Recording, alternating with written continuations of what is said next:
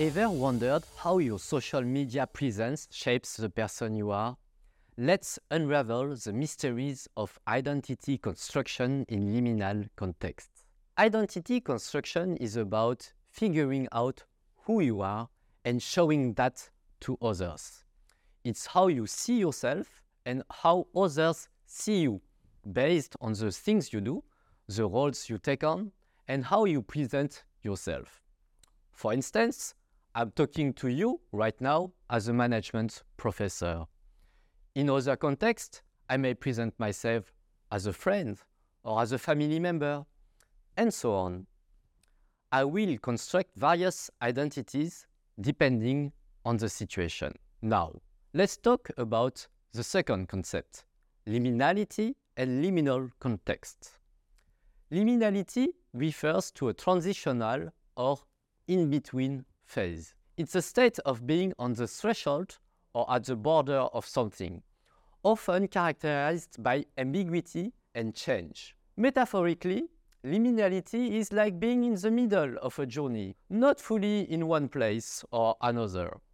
It's a state of transition where things are not clear cut and you are in a kind of in between phase. So, to sum it up, our study delves into how people shape their identity in these situations characterized by in betweenness. More specifically, we studied how journalists working for major French newspapers construct liminal identities on Twitter, the social network rebranded as X. Twitter is interesting because it creates a particular kind of liminality. It's not like Facebook that you use mainly for your private life or LinkedIn that you use for your professional life. It's in between. We conducted interviews with 76 journalists. We complemented these interviews with online observation and data mining of journalists' tweets so that we could have a more complete picture of their online behavior. Our study shows that identity construction in liminal contexts can be highly enjoyable. Journalists create online personalities that is a mix of their personal and professional identities.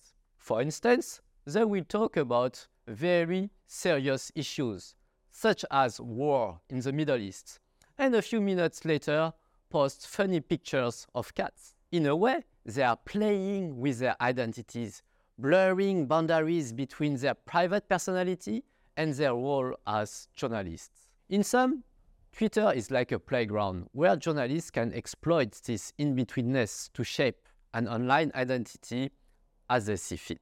Importantly, such identity construction is a positive experience because journalists have a relative autonomy in choosing and deciding how they shape their online identities. What about the managerial implications? In the realm of social media, organizations must strike a balance in regulating employee communication. Avoiding overly strict rules is crucial as it stifles spontaneity. However, granting complete freedom poses risk to the organization's reputation. This need for balance extends beyond social media to various aspects of life, like virtual worlds and remote work, where multiple facets of identity coexist. Studying such contexts is essential to understand and enhance these experiences.